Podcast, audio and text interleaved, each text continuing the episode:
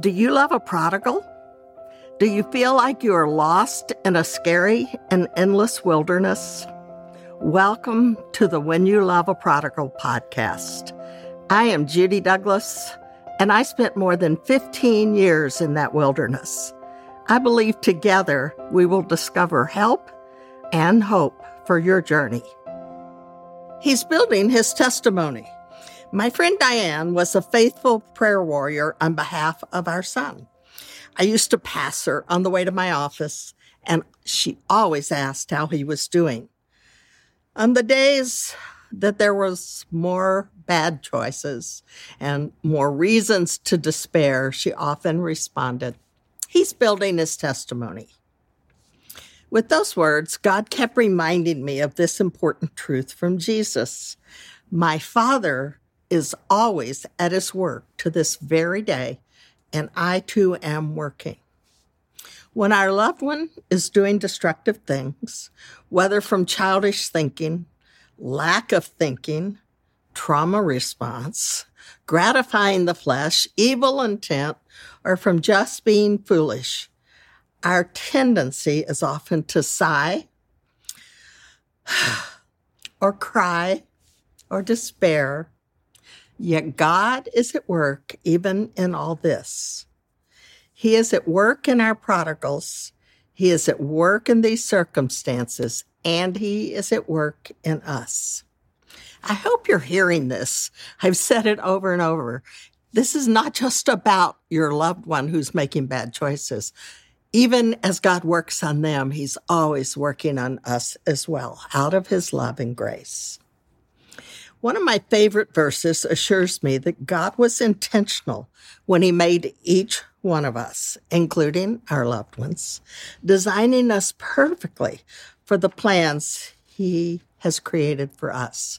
Ephesians 2:10 says, "We are God's workmanship, created in Christ Jesus to do good works, which God prepared in advance for us to do." The word workmanship has been translated handiwork, but it should be work of art or a masterpiece. You are God's masterpiece. Is that what you said when you looked in the mirror this morning? Work of art?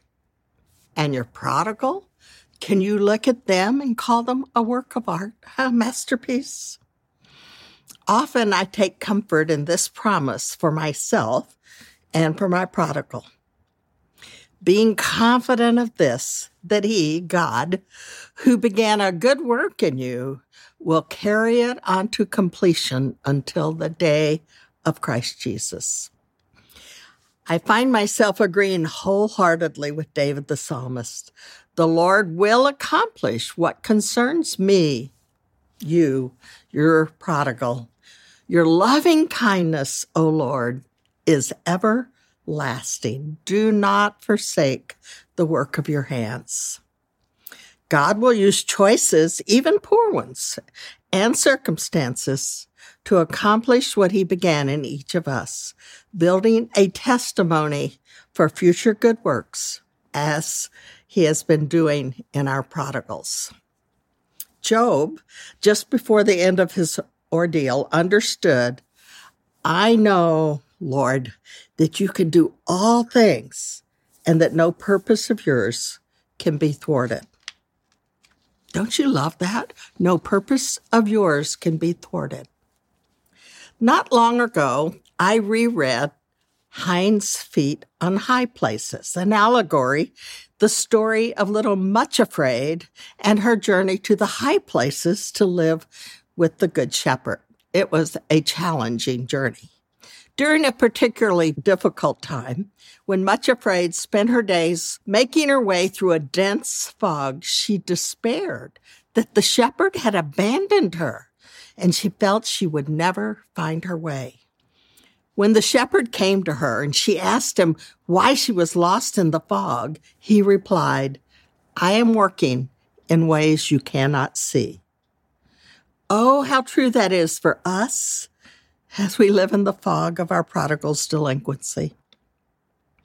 How many times have you held on to this next promise? And we know that all things that in all things God works for the good of those who love him, who have been called according to his purpose. Then from my favorite prophet, Isaiah, declaring the end from the beginning and from ancient times, things which have not been done, saying, My purpose will be established, and I will accomplish all my good pleasure.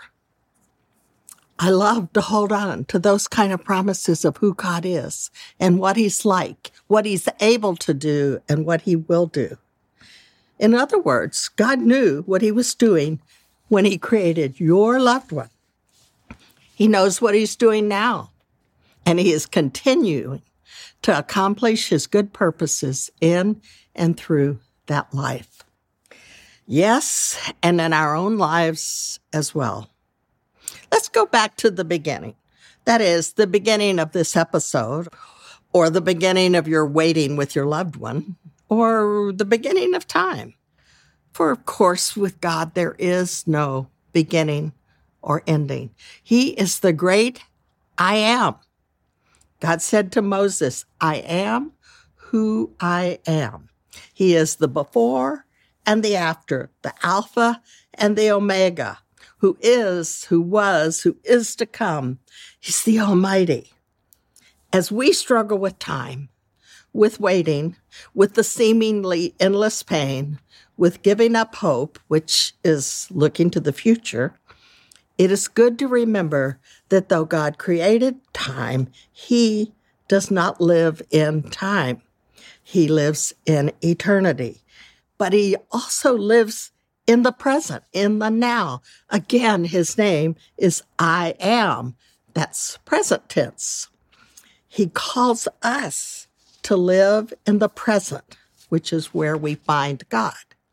When we dwell in the past, we relive fear, uncertainty, failure, pain. Or if the past held better times, we hold on to them wishing they would return. If we dwell in the future, we dream, project, we hope, which are not bad things, but we can't know the future and we certainly can't control it. God calls us to live in the present, which is all that we really have. And He is there with us. He tells us in Matthew, I am with you always. And God assures us through David that our times are in God's hands. That's true for those of us who love prodigals, and it is true for those prodigals that we love. Their times are in his hands, and we can rest in that. And we can keep praying. For though we live in the present time, get this, our prayers live beyond us. Mark Batterson writes in his book, Draw the Circle, our prayers never die. When we pray, our prayers exit the four dimensions of space and time that we live in. They have no space or time limitations because the God who answers them exists outside of our four dimensions that he created. You never know when his timeless answer will re enter the atmosphere of our lives and that should fill us with holy anticipation. Never underestimate his ability to answer anytime, any place, anyhow. He has infinite answers to our finite prayers. Batterson goes on to recount stories from his own life and others' lives of prayers answered years, even decades later, sometimes well after the passing of the prayer warrior. Our God hears our prayers. He treasures them. Your prayers, we read in Acts, have come up as a memorial offering before God. Did you hear that? In Revelation, we see it again. And when he took the scroll, the four living beings and the 24 elders fell down before the Lamb. Each one had a harp, and they held golden bowls filled with incense, which are the prayers of God's people.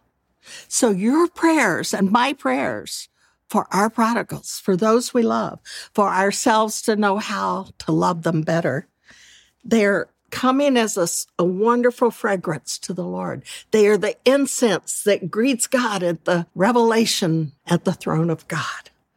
What a treasure our prayers are to God. And He answers them. Isaiah 60, we read before, in its time, I will do this swiftly. We can hold on to this promise from our God who is before and after time, but who dwells with us in the present. And God is able to bless you abundantly so that in all things, at all times, having all that you need, you will abound in every good work. Take courage from David's words on waiting with hope. I remain confident of this. I will see the goodness of the Lord in the land of the living.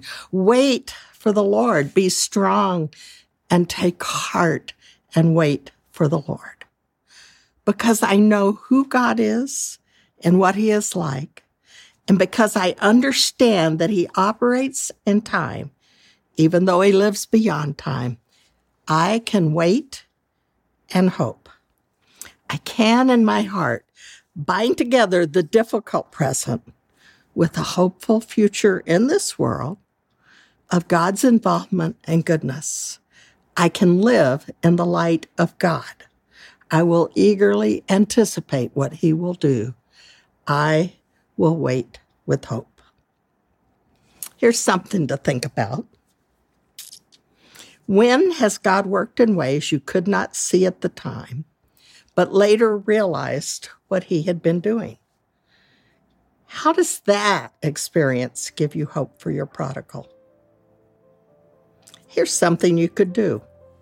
What can you tell yourself right now to help you keep your focus on the present where God is living with you? God bless you. Thank you for joining me today on the When You Love a Prodigal podcast.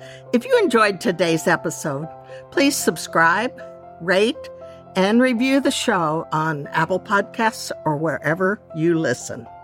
Your review helps the show reach more people with the hope and encouragement of Jesus. Don't forget, take a look at the show notes. And for more helpful information, resources, and books, check out judydouglass.com. That's Douglass with two S's. You can find me on Facebook and on Twitter and Instagram at Judy Douglass 417. Until next week.